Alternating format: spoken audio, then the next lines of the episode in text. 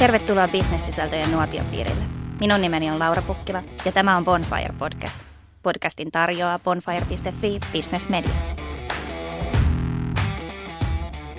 Mulla on studiossa tänään vieraana kirjailija ja muutosvalmentaja Maaret Tukiainen ja Vapamedian perustaja ja liiketoiminnan kehittäjä Iida Hakola. Lämpimästi tervetuloa. Kiitos. Kiitos. Me puhutaan tänään tiimiälystä ja teillä onkin asian tiimoilta ihan uuni tuore kirja tulossa nyt ulos. Onneksi olkoon. Kiitos. Suurkiitos. No miltä se nyt tuntuu?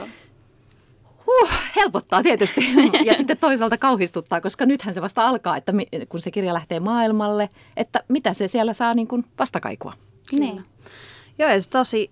Tosi helpottuneelta, mutta myös innostuneelta. Vähän sama, vähän kuin joulua tässä odotetaan, että mitä, mitä tapahtuu, mutta myöskin sen takia, että äm, tämä on ollut kuitenkin aika intensiivinen projekti siinä mielessä, että me ei kuitenkaan olla aikaisemmin työskennelty yhdessä juurikaan ennen tätä kirjan kirjoittamista. Tämä on ollut meille okay. sen tutustumismatka myöskin ja sitten tietysti tässä on törmäytetty monia isoja asioita yhteen yrittäen tehdä niistä semmoinen selkeä johdonmukainen yksi kehyskertomus ja tuntuu ainakin tällä hetkellä, että se on onnistunut ihan hyvin. Okei. Toi on mielenkiintoista, että te ette ole aikaisemmin mm. tehnyt siis yhdessä töitä. Öö, ennen kuin mennään ihan aiheeseen, niin mä haluan kysyä teiltä, mikä, tästä, mikä tämän kompon niin sit toi yhteen? Niin. Se, me oltiin äh, seminaarissa nimeltä Nordic Business Forum. Kyllä. Mm. Ja on ollut kyllä, ollaan oltu silleen tietoisia toisistamme niin. Niin kun, kyllä ja esimerkiksi mä oon suuresti kunnioittanut sitä työtä, mitä Iitu ja ää, Ilona on tehnyt ja, mm. ja sillä tavalla. Mutta sä tulit sitten siellä Nordic Business Forumissa mulle juttelemaan, että hei, et pitäisikö mennä kahville? Niin kyllä, niin. Verkostoituminen kannattaa aina. No, ei koputtamassa olkapäälle. Niin. No niin. Niin ovat monet muutkin kirjat syntyneet, että, että, että tämä oli kaikille suositus, että puhukaa keskenänne. Kyllä. Juurikin näin, se onkin hyvä vinkki. Ja ehkä liittyy myös tähän tiimiälyyn, nyt kun siihen aiheeseen sitten päästään. Ehdottomasti, koska kyllä kolmesta näkökulmasta tarkasteltuna näinkin iso aihe, mistä me on kirjoittu kirja, niin, niin se on kyllä huomattavasti varmasti parempi kirja kuin se olisi ollut kenenkään meistä yksin kirjoittamana. Mm. Eli siinä tullaan tiimiälyn voimaan. On ja tämä on itse asiassa täydellinen esimerkki siitäkin syystä, että eihän mulla ollut mitään ideaa tavata Maarettaa tai ei ollut mitään edes oivallusta, että nyt meidän pitäisi kirjoittaa kirja tästä, okay. vaan juurikin näistä meidän keskusteluista syntyi se juuri ja kipinä. Ja tota, sitähän se parhaimmillaan on se yhteistyövoima, että sä niin kun lähdet ideoimaan toinen rakentaa päälle ja sitten sulle syntyy jotain sellaista, mm. mitä sä et yksin olisi saanut aikaiseksi. No just näin. Kyllä. Ja tietysti kun itse on kirjailija, niin se on semmoinen asia, mikä on tosi kiinnostava itselle, että jos voidaan uudenlaisia näkökulmia saada kirjojen kautta maailmaan, niin sitten se on tosi motivoivaa, että, että siinä mielessä niin kuin intressit sitten yhtyy. Ja Joo. tässä on paljon asioita, jotka on meidän molempien ja meidän kaikkien yrityksille niin kuin yhteisiä, että arvopohja oli jotenkin tosi sama, että oli helppo lähteä siitä liikkeelle. Mm. Aivan. No mitä se tiimiäly sitten tarkoittaa? Mikä on tiimiäly? Niin, pitää meidän molempia katsoa vastaanko samalla tavalla, mutta tähän varmaan monia eri näkökulmia. Sä voit aloittaa. Joo, no siis kyllähän tiimiäly, se on ehkä tietynlainen, äh, sitä voi tarkastella monesta eri näkökulmasta, mutta mä lähden nyt siitä, että se on, se on ensinnäkin meiltä semmoinen pieni manifesti. Se on siitä, että ähm, työelämässä puhutaan tällä hetkellä mielettömän yksilölähtöisesti ja jollain tavalla aika usein myös haetaan joko niitä menestystekijöitä tai ongelmia aina jostain tosi tietystä spesifistä näkökulmasta. Joskus se on niin kuin työntekijät ja vääränlainen asenne ja joskus se on niin kuin, äh, mädäntynyt arvopohja johdossa ja milloin mitäkin. Mutta jollain tavalla tämä on meille manifesti siitä, että kyllä fakta on, että semmoinen hyvä onnistunut työyhteisö rakennetaan siitä, että ne näkökulmat kohtaa. Ja itse asiassa kun lähdetään kehittämään niitä työyhteisöjä, ne pitäisi rehellisesti puhua niistä näkökulmista avoimin kortein ja katsoa, että missä me saadaan ne niin kuin win-win-tilanteet syntymään. Eli lähden tästä liikkeelle. Hmm. Eli voisi sanoa, että se on tavallaan sitä, että kun organisaatiossa jokaisen yksilön se oma potentiaali saadaan sen yhteisen tavoitteen käyttöön niin, että kaikilla on hyvä olla sitä siinä niin kuin kokonaisuudessa. Eli se on tavallaan sitä optimointia. Ja, ja niin kuin Iitu tosi hyvin sanoit, niin, niin nimenomaan se, että sen minäpystyvyyden lisäksi meillä on käytössä tiimin me-pystyvyys ja sen koko organisaation me-yhdessä-pystyvyys. Nämä on tällaisia psykologisia termejä kuin tämä minäpystyvyys, mutta nyt me on keksitty nämä kaksi uutta termiä siihen rinnalle. Eli, eli yhdessä olemme enemmän yksin sano, yksinkertaisesti sanottuna. Niin. Tämä olikin ehkä aika semmoinen keskeinen viesti, mikä teidän kirjasta välittyikin, että kokonaisuus on enemmän kuin osiensa summa. summa. Kyllä. Ja näinhän se just onkin. Niin, niin kuin metafora, että jos me ajatellaan, että aika paljon se työelämäpuhe, niin kuin sä äsken sanoit, on mm. sitä, että, että lavalla on joku ja sitten me mennään katsomaan sitä yhtä. Mm. Ja koko stadion vaan katsoo, kun se yksi siellä esiintyy. Mm. No totta kai, jos on hyvä konsertti, niin, niin varmaan kaikilla on hyvä fiilis. Mutta minkälainen fiilis on, kun koko stadion laulaa yhdessä? Niin. Niin sehän on niin kuin, siinä on niin paljon enemmän voimaa, merkitystä mm. ja jotain sellaista niin kuin itseään suurempaa, että siinä on tiimiäly sitten toiminnassa. Että ajatellaan, on, onko se sitten vaikka jalkapalloottelu tai joku, kaikki laulaa yhdessä tai mikä ikinä se onkaan, niin siinä on yksi esimerkki tiimeilystä. Kyllä, sitten toisaalta ehkä toinen taas hyvin erilainen näkökulma, mitä tämä on, niin on tämä tietyllä tavalla työkalu äh, yrityksille luoda nahkansa, koska nyt kun me puhutaan siitä, että työelämä muuttuu, automatisoituu, tekoäly otetaan käyttöön, globaalit markkinat on ne ollut jo pitkään toki käytössä, mutta nyt kun tämä lainsäädäntö tuntuu tästä vapautumaan ja vapautumaan, niin koko ajan me kilpaillaan yhä ikään kuin suurempia massoja vastaan tai niin kuin heidän kanssa rinnakkain, niin se johtaa siihen, että ähm, kyllähän niistä työ ympäristöistä, organisaatioista täytyy saada mahdollisimman ketteriä, joustavia, mukautuvia. Se vaatii aika paljon sekä johdolta, mutta siltä henkilöstöltä. Ja kyllähän tässä ihan tosi käytännön kautta mennä niihin taitoihin, mitä sä tarvitset tällaisessa työympäristössä. Niin, eli tiimiäly on nopeuttaja, tehostaja ja, ja toiminnan ja liiketoiminnan kehittäjä ja sen niin kuin ketteröittäjä myös. Eli me puhutaan, että se on edelläkävijä organisaatioiden voittava algoritmi. Mm. Joo, toi voittava algoritmi olikin ehkä itsellä semmoinen, mikä nousi sieltä kirjasta semmoisen niin kuin hyvänä oivalluksena. Te puhutte paljon tekoälystä myös tuossa kirjassa. Kyllä. Niin se, että miten yhdistää tavallaan tämän tiiminäkökulman siihen tekoälynäkökulmaan. Ja tämä oli niin kuin kirjassa myös itsellä ainakin semmoinen kiva niin kuin oivallus, että onko tämä teidän mielestä ehkä vähän semmoinen niin kuin vastapaino? No tai se on meidän mielestä edellytys, että me voidaan tulevaisuuden työelämässä ylipäätään pärjätä. Eli tekoälylle tullaan antamaan kaikki, mikä sille voidaan antaa. Ja mm. näin ollen niin kuin tiimin älykkyys on kuitenkin helpompi, niin kuin silloin helpompi taistella sitä tekoälyä vastaan kuin yksittäisen ihmisen älyllä. Ja sitten toisaalta meillä tulee tiimin jäseninä olemaan myös tekoälyjä. Ja on jo nyt. Eli tavallaan meidän yhä enemmän pitää näitä meidän vuorovaikutustaitoja myös harjoitella myös yhdessä tekoälyn kanssa toimimiseen, mikä ne on mielenkiintoista. Eli tavallaan me haastetaan se, tarjotaan sille niin kuin vastine tai vastapaino, mutta me myös opetetaan, niin kuin opetellaan käyttämään sitä hyödyksi. Joo, ja sitten ehkä ylipäänsä, jos puhutaan niistä, siitä taustasta, että miksi me lähdettiin ylipäätään kirjoittamaan tätä kirjaa tai saatiin idea, niin se lähti itse asiassa keskustelusta siitä, että me kaikki vähän ihmeteltiin sitä tapaa, miten siitä tulevaisuuden työelämästä puhutaan tällä hetkellä esimerkiksi mediassa, joka on tavallaan aika dystooppisesti ja sillä mm-hmm. tavalla, että oo, nyt se tekoäly tulee ja oo, x ja x prosenttia työpaikoista häviää. Ja se on, mä just, mulla on aina semmoinen olo, että ihan kun me katsottaisiin jotain junaturmaa ja vaan niin kuin odotetaan, että no miten pahasti tässä käy, että mm-hmm. kuoleeko tuhat vai kymmenen tuhatta. Ja sen sijaan, että, että me oltaisiin tämmöisessä uhriasemassa, me ajateltiin, että hei, kyllähän nämä on fakto, että me voidaan tehdä mm-hmm. asioita jo nyt, me tiedetään jo nyt aika paljonkin asioita, mitä meidän kannattaisi kehittää, miten meidän tulisi varautua, millä tavalla meidän pitää sekä yksilöinä että organisaatioina lähteä mm. valmistautumaan niihin mm, muutoksiin, kyllä. koska osahan näistä on semmoisia, mitkä ei todellakaan vielä tänä, tänään, mutta kymmenen vuoden päästä moni asia on jo jalkautunut mm. sinne.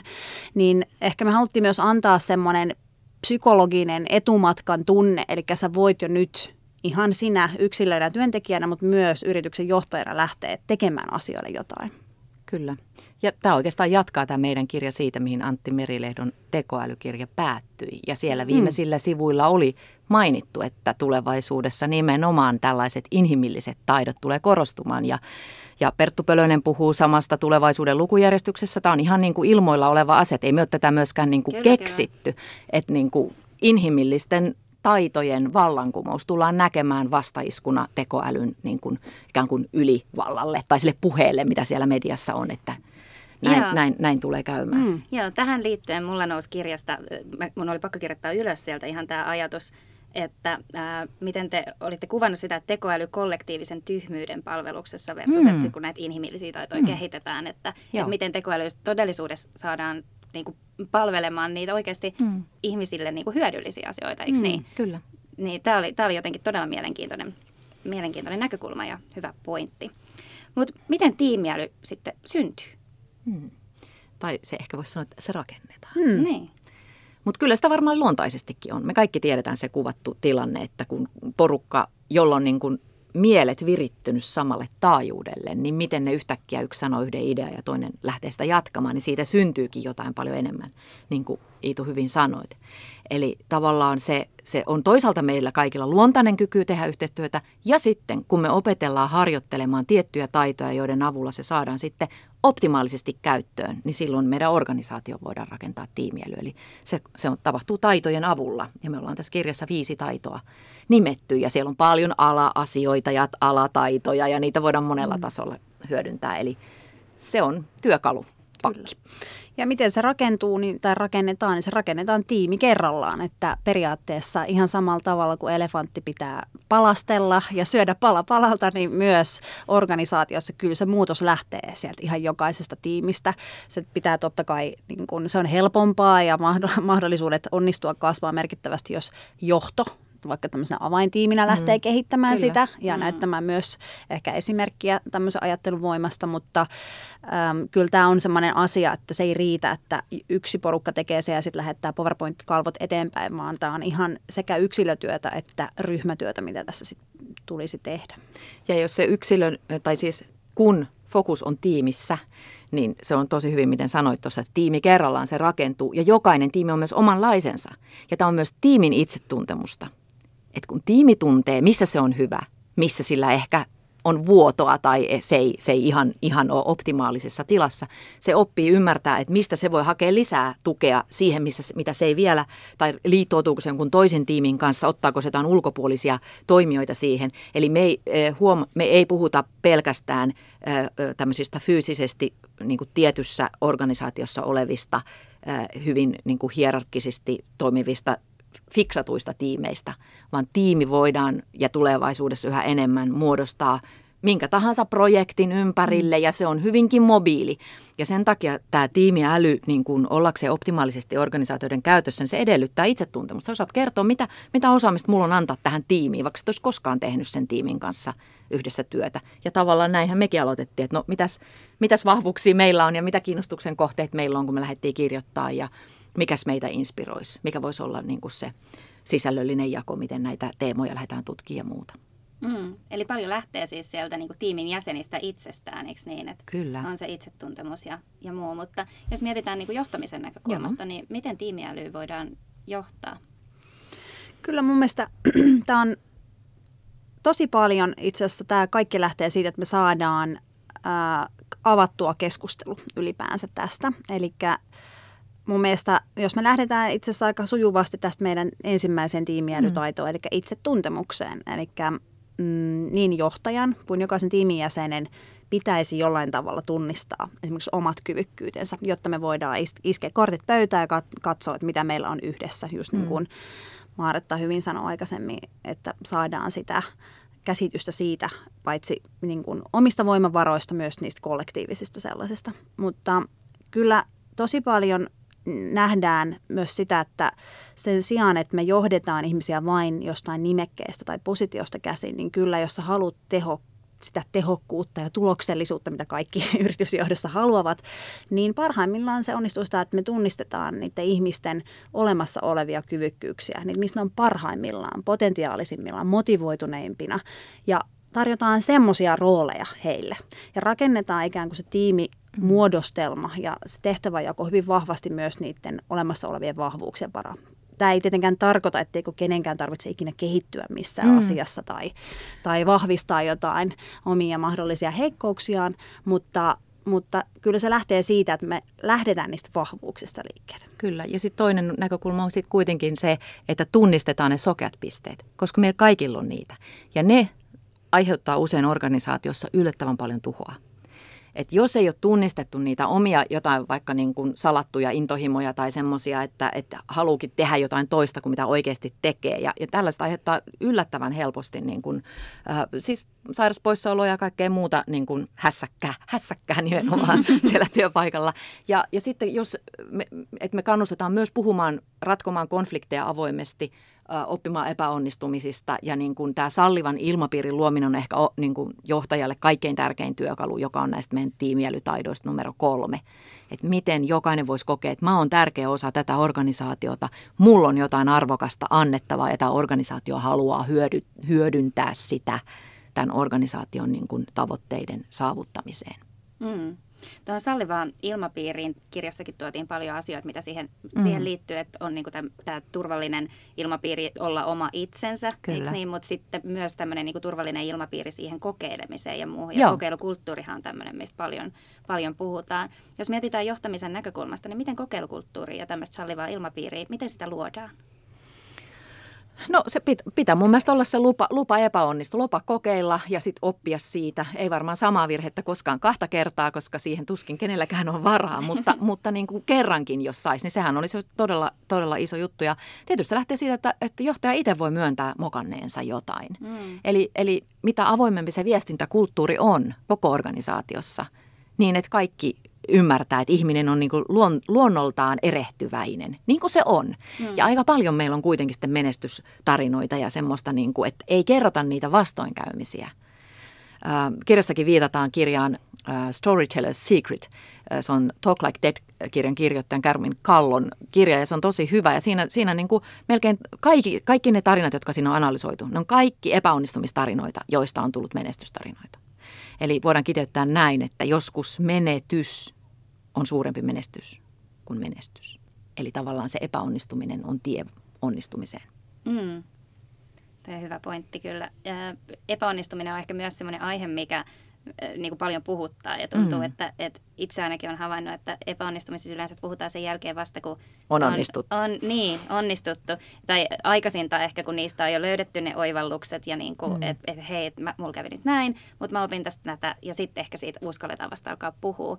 Vaikka todellisuudessa tiimiälyhän pystyisi tässäkin hyödyntämään, mm. että hei, niitä oivalluksia siitä, eikö niin? Että, Kyllä. Että, että rohkeammin ehkä kannustaisi siihen kommunikointiin, niin kuin sanoit, ja viestintään siitä. Että meillä on siellä, että voidaan paljastaa kirjassa tällainen tipsi, kuin mokakahvien sijaan voi pitää mokakahvit. Eli voi jakaa organisaatiossa ihan niin kuin rennossa ilmapiirissä, mitä on tehty niin kuin hölmösti. Niin ettei kaverin tarvitse tehdä samaa virhettä. Mm. Ja tämä idea ei ole niin kuin mitenkään meidän oma keksimä, vaan itse asiassa luettiin yksi lähdeteoksista ää, toi Ed Catmullin, joka on Suomessakin ollut puhumassa, niin tämä Creativity Incorporated, mikä on loistava kirja, jos ette ole lukenut, ei ole e- e- ihan uusikaan enää, niin siellä on tämmöinen postmortem-käytäntö, mitä ne tota, niin, tuotekehitystiimeissä käyttää, eli uutta elokuvaa ei elokuvan tuotekehitystiimi saa lähteä kehittämään ennen kuin ne on käynyt läpi sen postmortem niin kuin palaverin, jossa siis itse kerrotaan, jokainen analysoi, mitä, mitä olisin voinut tehdä paremmin, missä onnistuin, missä en onnistunut ja miten me, mitä me kaikki tästä opittiin. Ja vasta siitä voi lähteä uuteen hankkeeseen, että ne opit on otettu. Ja musta on todella yksinkertainen ja suorastaan nerokas menetelmä.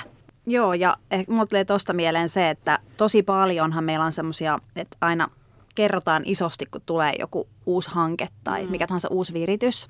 Ja sitten jos se menee hienosti, niin sitten taas hei, tämä meni tosi hyvin. Mutta sitten taas ne, jotka ei mennyt niin hyvin, nehän hiljaisesti katoaa jonnekin. Niin just sen takia, että se on ihan ok, että pitää niillekin ideoilla hautajaiset, mitkä ei lentänyt, koska se on harmillista, jos sitten se on kuitenkin ollut investointi. Jos ei sitä investoinnista saada sitä tietohyötyä, sitä tietopääomaa. Se on se ikään kuin palkinto, mikä siitä tulee, vaikka jos niin kuin idea itsessään ei lähde tuottamaan. Tämä on tosi niin tärkeä juttu ja hyvä mm. pointti. Mm. Kyllä. Tuossa lyhyesti mainitsitkin äsken tästä mokakahveista ja tämä oli mun mielestä kiinnostavaa kirjassa, että toitte paljon tämmöisiä konkreettisia mm. asioita, mitä ihmiset voi tehdä tämän tiimiälyn ehkä kehittämiseksi ja muutenkin mm. itse, oman niin kuin itsensä tuntemisen kehittämiseksi. Ja siellä oli jokaisen kappaleen lopussa oli tämmöisiä pohdintatehtäviä. Pohdintatehtäviä, joo, joo. joo. Ja sitten toinen, mikä musta oli kauhean kiinnostavaa, niin oli, oli että siinä oli otettu hirveästi eri näkökulmista ihmisiä huomioon. Että se on aika tämmöinen niin kuin työkirjamainen myös, eikö niin? No kyllä, koska siis mitä me tiedetään, ihmisten aika on kortilla. Me haluttiin tehdä sellainen, joka oikeasti palvelee. Ja mm. meidän käsitys hyvästä kirjasta on sellainen, että se on myös semmoinen opas. Tähän, tähän sanoo olevansa opas muuttuvan työelämään. Jos ei siellä olisi mitään ohjeita, mitään pohdintatehtäviä, mitään vinkkejä, yhteenvetoja, niin ei se nyt oikein oppaan määritelmää kyllä täyttäisi. Mm. Ja kirja on tosiaan kirjoitettu kolmelle kohderyhmälle yhtä aikaa. Toivottavasti todellakin se tuntuu siltä, että se, siinä on onnistuttu. Se, se meitä aika paljon myös kuumotti etukäteen. Eli, eli sekä tavalliselle työntekijälle, kelle tahansa meistä, joka haluaa pärjätä tulevaisuuden työelämässä, että tiimin vetäjälle. Se voi olla myös projektin vetäjä. Ei tarvitse olla välttämättä missään niin kuin esimiesasemassa. Ja sitten tietenkin johtajalle.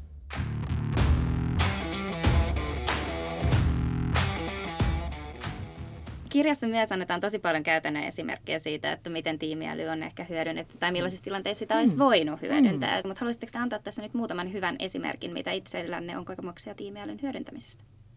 Mä haluaisin tuoda sellaisen esimerkin, joka on siis tähtitieteen puolelta, ei liity minuun mitenkään. Mä tykkään seurata tähtitieteeseen liittyviä uutisia ja silloin kun oli tämä, että näemme mustan aukon. Niin mä seurasin livenä sitä striimiä sieltä tiedotustilaisuudesta ja sehän oli tiimiälyä parhaimmillaan. Niitä teleskooppeja oli, oliko niitä kolme vai viisi eri puolella maailmaa, ja se kuva oli saatu näiden niin kuin eri tutkimuslaitosten ja näiden eri niin kuin teleskooppien yhdistelemästä tiedosta. Eli siinä oli mitä suurimmassa määrin niin kuin tekoälyä mukana, ja sitten siinä oli tutkimustiimejä, tiimiälyä mukana. Ja se oli ihan loistava esimerkki siitä, miten niin kuin koko maailma pysähtyi katsomaan sitä yhtä Donitsin muotoista rinkulaa siellä, mikä oli ihan mahtavaa. Mä annan hieman maanläheisemmän esimerkin. Mutta, tota, ää, ehkä mun omat ko- kokemukset niin kuin työelämässä tosi monestakin eri roolista, mutta mitä ne on ollut silloin, kun on ollut ehkä enemmän tiimin jäsen vielä. Joskus aika useinhan puhutaan myös siitä, että tämä työelämä on menossa yhä enemmän siihen, että tiimit joko itse ohjautuvat, on ehkä joku hallinnollinen johtaja, mutta yhä enemmän ää, tiimin jäsenet ottaa vastuuta mm. osatehtävistä, osakokonaisuuksista, mistä syntyy sitten se kokona- kokonaisuus. Ja mul omasta työelämästä on kyllä useita, kun on toiminut asiantuntijatehtävissä ja me tietysti ollaan tehty asiakkaille ehdotuksia tai näin, niin tietyt kollegat, kenen kanssa on ehkä usein myös löytynyt sitten jopa siellä yksityiselämässä niin kuin että meistä tulee ihan ystäviä näin, mm. eli tunnetaan toisemme tosi hyvin, niin sehän ajattelu virittyy jopa joskus sillä, että te pystytte ajattelemaan sille lähes syn- syn- synkassa. Mm. Ja sehän on ihan mieletöntä. Mulla on just tämmöisiä omia kokemuksia, että meillä on tyyliin todella kuumottavia deadlineja. Ja jos siinä olisi ollut kuka tahansa muu kuin esimerkiksi tämä lähin kollega, niin mm. olisi tullut pieni hätä. Mutta sitten, mut sitten kun ollaan tiedetty, että okei, me ollaan tässä, me ollaan selvitty tästä ennenkin, viisitoista minuuttia aikaa, sä teet noin, mä teen noin, kolme minuutin päästä tehdään tää, sit pistetään homma kasaan ja sitten menee kaksitoista minuuttia ja jotain taikaa on syntynyt ja meillä on todella hyvä kirkas kokonaisuus valmiina. Niin mulla on ehkä vähän liiankin monta tällaista ko- kokemusta itselläni maan takana ja se kyllä tosi paljon liittyy siihen, kyllä. että ä, tuntee sen toisen ihmiset vahvuudet, luottaa sataprosenttisesti siihen toiseen ihmiseen. Ja toki se yhteisen tekemisen malli on vaan hioutunut sitten tietyn ajan saatossa. Kyllä, ja mullakin on niin kuin, esimerkiksi siltä ajalta, kun olin subin vetäjä, niin meillä oli niin kuin semmoinen tietty toimintakulttuuri ja semmoinen huumori niin kuin syntynyt. Ja se tapa, miten me lähdettiin kehittämään uusia kaupallisia tuotteita, niin se oli ihan magiikkaa. Että se oli tavallaan sellainen, joku olisi ajatellut, että siinä joku porukka on niin kuin bissellä ja sitten niin kuin vähän läppä lähtee lentää ja siellä niin kuin ei ollut mitään. Niin kuin ikään kuin kaikenlaiset asiat saivat tulla ulos suusta, olivatpa ne, olivatpa ne korrekteja tai eivät. Ja sitten lopputuloksena oli tuotteita, kaupallisia innovaatioita, joiden perusteella sitten E U-lainsäädäntöä jouduttiin muuttamaan, että ihan hyvin meni. Kyllä. Mutta äh, tuossa kirjassa puhuitte myös tavallaan tästä, että miten, mikä siihen vaikuttaa, että tämmöinen suhde ehkä syntyy, koska eihän, totahan ei voi käskeä niin kuin tavallaan, että tuommoista niin kuin dynamiikkaa, mikä teillä mm. molemmilla on mm. näissä esimerkkeissä ollut, niin sitähän ei voi kukaan niin kuin käskeä, että hei, laitetaan nyt tämä tiimi kasaan ja te teette tässä nyt töitä ja te toimitte näin. Eikö niin? Tiimiäly ei voi niin kuin käskeä, vaan se pitää jotenkin tulla sieltä sisältä. No päin. Tässä kirjassa olisi viisi konkreettista tiimiälytaitoa, joiden avulla kuka tahansa organisaatio tai, tai niin kuin porukka pystyisi niin kuin se rakentaa. Et siellä on tätä sallivuutta, siellä on sitä, että jokainen on arvokas, luottamus tosi tärkeä mm. ja sitten se, että on se ymmärrys siitä, mikä on se yhteinen tavoite mm. ja että kaikki on siihen sitoutuneita. Että, että kyllähän media-alalla on paljon niin kuin sooloilua. Mm. Että silloin, jos ihmiset tietää, mikä se tavoite, ja tässä tullaan sitten ehkä sitten esimiehen vastuuseen, että se on, niinku, se on niin kirkas se organisaation tavoite ja merkitys, mitä täällä tehdään, että kaikki tietää sen. Mm. Joo, ja mä voisin jatkaa tuosta vielä sen verran, että nämä että mikä oli kiinnostavaa, mikä oli se tosi mittava Googlen tekemä taas tiimitutkimus. Ja hän tosiaan niin kuin tutkinut valtavan määrän erilaisia tiimejä, mutta on se, että aina ei kuitenkaan tarvitse olla mitenkään paras ystävä sen kollegan kanssa. Mm. Tai aina ei tarvitse molempia harrastaa ihan mitä tahansa aerobikkiä, että sä voit innostua ja jakaa jotenkin. Vaan just se, niin kuin se maaginen, kuitenkin sitten se taika tulee siitä, että sulla on jollakin tavalla selkeä tavo- tavoite, jaettu motivaatio ja kaikki tekee parhaansa ja haluaa tehdä parhaansa ja haluaa toimia yhdessä, haluaa ymmärtää niin kuin toisiaan, koska kyllähän työelämässä ihmiset tulee hyvin eri taustoista. Toinen on insinööriä, toinen on luova taiteilija mm. ja sitten pitäisi mm. jotenkin niin kuin, saada ne ajatukset samalle viivalle. Se ei aina tarkoita, että teidän ajattelurakenne, eikä todennäköisesti olekaan ole samanlainen, niin silloin erityisesti pitää harjoitella sitä, että miten me virittäydytään, miten me saadaan tämä radio soimaan niin, että me molemmat ymmärretään se samalla tavalla. Ja kyllä siis tiimiälyn ytimessä on nimenomaan sen erilaisuuden voima, mm. ettei todellakaan tarvitse olla samanlainen, vaan paremminkin pikemminkin erilaisuuden kautta siihen johonkin niin kuin, kiteytyneeseen innovaation tai tavoitteeseen, mitä ollaankaan luomassa, mutta tosi hyvin. Ja tämä on mun mielestä sen takia kiinnostavin asia tässä, koska se just vie pois sen, oishan kauhean helppoa sanoa, että hei me tiedetään, miten voittava tiimi rakennetaan, että nyt sä tarvitset yhden tällaisen ihmisen ja yksi ekstrovertti ja yksi introvertti ja sitten niin kun, mut kun se ei, ei tavallaan ole mitään sellaista mm. kaavaa, minkä sä voit suoraan pistää. Ainut mitä sä voit sanoa ihmiselle, että tutustukaa itseenne, tutustukaa motivaatioonne, oppikaa jollakin tavalla kuuntelemaan sitä sisäistä kutsumustanne, tietäkää mitä taitoja teillä nyt on, tunnistakaa mitä taitoja teillä ei ole. Mm. Ja sen jälkeen kun te tuutte uuteen kontekstiin, uuteen ryhmään, uuteen työpaikkaan, puhukaa siitä ja kysykää myös muilta. Niin. No voiko mistä tahansa tiimistä sitten kehittää tämmöisen älykkään tiimin? No ainakin siitä saa älykkäämmän kuin mikä se on ilman, että sitä olisi harjoitettu näitä taitoja ja, ja rakennettu sitä tiimiä siihen suuntaan. Eli, eli nämä ei ole niin kuin kyllä rakettitiedettä. Mm. Kyllä me tiedetään, että, että kuunteleminen esimerkiksi yksi, yksi niin kuin aliarvostetuimpia niin kuin taitoja työelämässä on sadan prosentin kuunteleminen. Että sä oikeasti keskityt kuuntelemaan, mitä sä toinen sanoo. Mm. Etkä keskeytä. Etkä välttämättä edes kysy mitään, koska monesti ne kaikkein fiksuimmat on niitä, jotka ajattelee aika tarkkaa ennen kuin ne puhuu. Et meitä pölisijöitähän kyllä on, mutta ne, niinku, ne, ne, ne, ne, niinku, ne todelliset, niinku, miten se sanoo, isot kalat ö, ui niissä syvissä vesissä. Tai jotkut niinku, maagisimmat kalat, monnit, mm. mitä ne onkaan. niin, tota, että tavallaan niidenkin ääni saataisiin kuuluviin. Ne. Ja se tulee siitä, että kun, kun on sellainen olo, että hei, munkin pointti on tärkeä, vaikka mä en ole niin nopea kuin noin nopeet. Ja no, mua kuunnellaan, kun mä sanon mun idean. Ja vaikka mä, mulla voi olla vähän hankala ulosantikin, niin mua arvostetaan. Niin. Ja ehkä se, että muut tiimin jäsenet myös tuntee sen, että hän, hänellä on hyvät mielipiteet, vaikka kyllä. Hän ei niitä saman tien ehkä kyllä. sanokkaan. Joo, ja se on varsinkin, nykyään puhutaan paljon, että työelämä on ekstroverttien työelämää. Niin. Nykyään sähän on niin kuin aika kauheata sitten, jos sä mietit, että sä se... olet introvertti niin. ja sä joudut koko ajan kamppailemaan omaa luontaista tapaa vastaan. Sitähän sun pitää käytännössä harjoittaa, niin jotenkin se, että ei siinäkaan mitään järkeä, koska sitten eihän kukaan semmoista jaksa kauhean pitkään. Että mm-hmm. sittenhän ihminen vaan yleensä hiljenee ja mm-hmm. on silleen, että no niin, voin... Niin kuin keskityn sitten omiin ajatuksiini ja yleensä varmaan lopettaa muidenkin kuuntelu. Tai vaihtaa työpaikkaa. Niin, tai vaihtaa työpaikkaa, kyllä. Niin, niin tota, just siitä, että me saadaan kuitenkin se niin kuin erilaisuudessa piilevä mm. voima käyttöön, niin on hirmu tärkeää tehdä niin kuin myös sitä erilaista kommunikointitapaa, mitä erilaiset ihmiset edellyttää ja tarvitsee. Ja niitä, näitä kuuntelemisen työkaluja ynnä muita niin mm. näkyväksi. Ja sitten tämmöinen kuin samauttaminen, eli miten rakennetaan raportti, tämä on tämmöinen niin kuin tekninen termi, mutta miten rakennetaan se tunneyhteys toisen hyvin erilaisen ihmisen kanssa. Sä voit niin kuin hakea samaa rytmiä, sä voit käyttää, jatkaa sen sanoilla, käyttää samoja sanoja, mitä se käyttää. Ne on niin kuin ihan tämmöisiä yksinkertaisia tekniikoita, ja niitä on tuolla kirjassakin sitten mainittu, eli siitä vaan opettelemaan. Kyllä.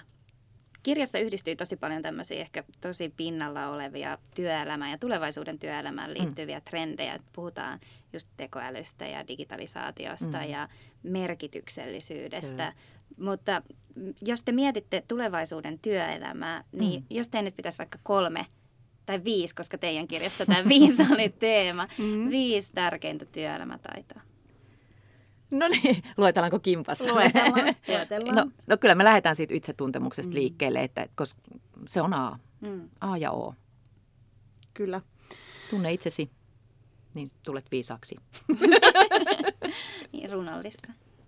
Joo, jo, sitten seuraava, kaikki, tosiaan sitten kun se pohja on rakennettu sillä, että ihmiset tuntee itsensä ja pystyy kommunikoimaan siitä myös toisille.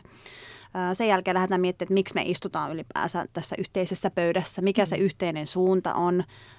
Toki tämmöiset tietynlaiset ehkä teknisemmät tavoitteet tulee ylimmältä johdolta usein annettuna, mutta kyllä jollakin tavalla se yhteisen merkityksen löytäminen myös tiimitasolla on tosi tärkeää.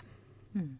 Ja sitten tullaan tähän ilmapiiriin, että jokainen on myös vastuussa siitä ilmapiiristä työpaikalla. Että ei se ole pelkästään esimiesten mm. ja johtajien tehtävä, vaan me tiedetään kaikki, että jo kuka tahansa voi myrkyttää Kyllä. työpaikan päivän, jos, jos haluaa. Ja tota, sitten me tietenkin haastattaisiin siihen, että mitä jos vaikka kokeiltaisiin, miten se voisi tehdä myönteisesti. Että miten meillä olisi kaikilla salliva ilmapiiri ja jokainen voidaan siihen kontribuoida. Joo, no sitten neljäs ähm, taito on lupa, mutta myös vastuu toimia, mikä tarkoittaa siitä, nykyään puhutaan tosiaan valtavasti tämmöistä itseohjautuvuudesta ja mä huomaan, että aika monet ovat jo vähän kyllästyneetkin tähän itseohjautuneen tiimin mantraan ja että se on utopiaa ja että se on kohtuuton vaatimus ja en mä usko, että lopulta niin monikaan organisaatio oikeasti ajattelee, että nyt tänne täysin itseohjautuvat tiimit, mm. koska se ei vaan toimi mm. kaikissa ympäristöissä. Se riippuu hirveästi niin kuin monista taustatekijöistä, mutta ehkä se on semmoinen state of mind, mitä siinä haetaan, siinä itseohjautuvuudessa. Mm. Toisaalta sitä, että jos, jos sä saat jonkun tehtävän, niin sä otat vastuun siitä ja teet sen loppuun saakka, mutta toisaalta, jos sulle annetaan joku tehtävä, niin sä saat tilan tehdä sen tehtävän itse ja sä saat tehdä sen periaatteessa omalla tavalla, mutta toimittaa sen halutun lopputuloksen. Eli tässäkin on nämä kaksi näkökulmaa, että me ei voida vaan ajatella, että ihmiset on mielettömän itseohjautuvia ja niin kuin ottaa omistajuutta, mutta sitten ne on kauhean tiukassa boksissa. Eli sitten pitää mm. antaa myös vapautta. Ja tosi monihan nyt, kun on tutkittu varsinkin nuorempien sukupolvien odotuksia työelämässä, mikä siellä korostuu, niin palkka jää itse asiassa yllättävän alas näistä motivaatiotekijöistä, vaan siellä halutaan nimenomaan tämmöistä vapautta. Ja merkitystä. Merkitystä. Jollakin tavalla teet, työskentelet semmoista asioiden parissa, mitkä on sulle tärkeitä, mutta myöskin teet tietyllä tavalla jopa aika yrittäjämäisesti sitä työtä. Sä mm. tavallaan teet omalla tavallasi. Eli sä haluat sen vapauden, mutta toki jos sulle tämmöinen vapaus annetaan, niin se edellyttää, että sitten sä otat sen vastuun ja vaikka tulee vähän jotain esteitä, niin sitten sä myös selvität ne mm. ja teet silti homman loppuun saakka. Kyllä, ja sitten viides taito on tämä vuorovaikutustaidot, ja niiden merkitys itse asiassa digitalisoitun myötä vaan korostuu. Eli mitä enemmän me ollaan kaikissa teknisissä alustoissa ja, ja somessa ja missä ikinä työkaluissa ollaankaan, niin, niin sitä tärkeämmäksi sitten muodostuu se kasvokkain ää, vuorovaikutuksessa oleminen. Miten me sanotetaan myönteisesti, miten me rakennetaan kaverin, kaverin ideaa eteenpäin, ei dumata. Yksinkertainen knoppi, joka voidaan sanoa tässäkin on korvaa mutta sanat ja sanalla ja taika tapahtuu. Ihana pikku lopetus tuohon näihin ää, työelämätaitoihin. No mutta jos mietitään teidän ää, kirjaa, niin kuka hyötyy nyt tie- tiimiälyn ymmärtämisestä? Kuka tahansa. Niin, kyllä varmasti kaikki hyötyy, että, koska kyllähän ideana on, että ihmiset oivaltaa. Miksi me ollaan aloitettu se kirja oikeastaan sillä, että me kerrotaan tämän muutoksen taustat? On ihan vaan, että me halutaan, että kaikki ymmärtää, että minkä takia, mm. minkä takia työelämä muuttuu ja minkä takia siitä puhutaan. Mm. Kyse ei ole vaan siitä, että pahat korporaatiot haluaa lisää tuottoa, mm. vaan on ihan oikeasti sellaisia isoja teknisiä globaaleja muutoksia, mitkä nyt vain, me ollaan päädytty mm-hmm. tähän pisteeseen. Joku keksi joskus tietokone ja tässä ollaan. Me eikä, ollaan. Me, niin, eikä me voi, nyt ei voida painaa enää takaisin niin kuin nappulaa. Ja, ja, tota, ja nythän sen sijaan, että me voivotellaan, että se muutos tapahtuu, on just se, että me kuitenkin halutaan, että kaikki miettisivät, että no mi, millä tavalla mä voisin ehkä muuttua tai kehittyä. Mitkä on nyt jo mulla ne asiat, mitkä on tosi arvokkaat, minkä päällä mun pitäisi ehkä, mitkä tekee mut onnelliseksi, minkä päällä mä voisin ehkä rakentaa enemmän siellä työelämässä. Että kyllä jollakin tavalla jokaisen itsetuntemuksen parantaminen on voitto ja erävoitto vähintäänkin, vaikka ei vielä päästä siinä edes siihen tiimi niin kuin tasoon kiinni. Niin. Ja ehkä voisi sanoa ihan kiteytetysti näin, että jokainen, joka haluaa niin kuin harrastaa tämmöistä elinikäistä oppimista, niin tämä on kirja sellaiselle ihmiselle. Että tuleepa oma näkökulma sit mistä vinkkelistä tahansa, onpa yritysmaailmasta tai ihan julkishallinnon puolella tai itsensä työllistäjä tai, tai työelämän ulkopuolellakin, niin ainakin näkee sitten, että mikä on tämä muutos, minkälaisilla taidoilla tulevaisuudessa pärjää, mitä osaamista, millä on kysyntää. Että ihan kyllä ollaan sillä tavalla tälle asiakaspalveluhommissa tässä kirjassa, että halutaan auttaa suomalaisia ja, ja toivottavasti myös koko maailmaa jatkossa sitten ymmärtämään tätä asiaa. Kyllä. No lyhyesti kolme asiaa, mitä pitäisi nyt muistaa ja ymmärtää tiimiälystä. Tiimiäly koostuu taidoista ja sitä voidaan ö, hyödyntää missä tahansa organisaatiossa, olisi mun kaksi. Mitä sä sanoisit kolmanneksi?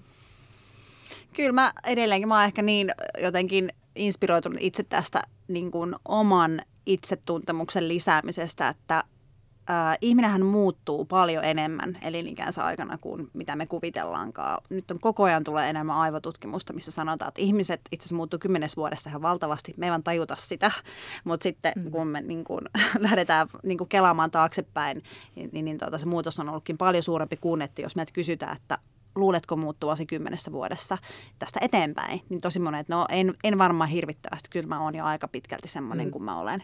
Ja sitten kun sä katsot, millainen mä olin kymmenen vuotta sitten, niin oho, muutuinpas aika paljon. Mm. Että tämmöisillä aika yksinkertaisilla testeillä voi niin kuin miettiä myös sitä omaa. Eli ihminen muuttuu, vaikka aina niin kuin sanotaan, että ei ihminen muutu mihinkään, niin kyllä se muuttuu, sitä on tutkittu.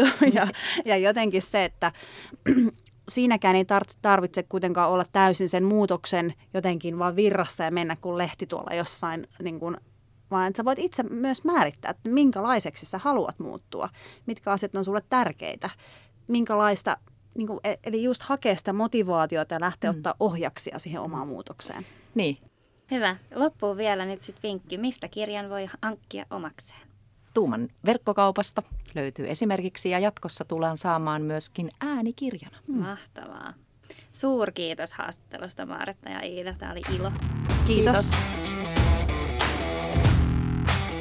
Podcastin tarjoaa bonfire piste fi, Business Media.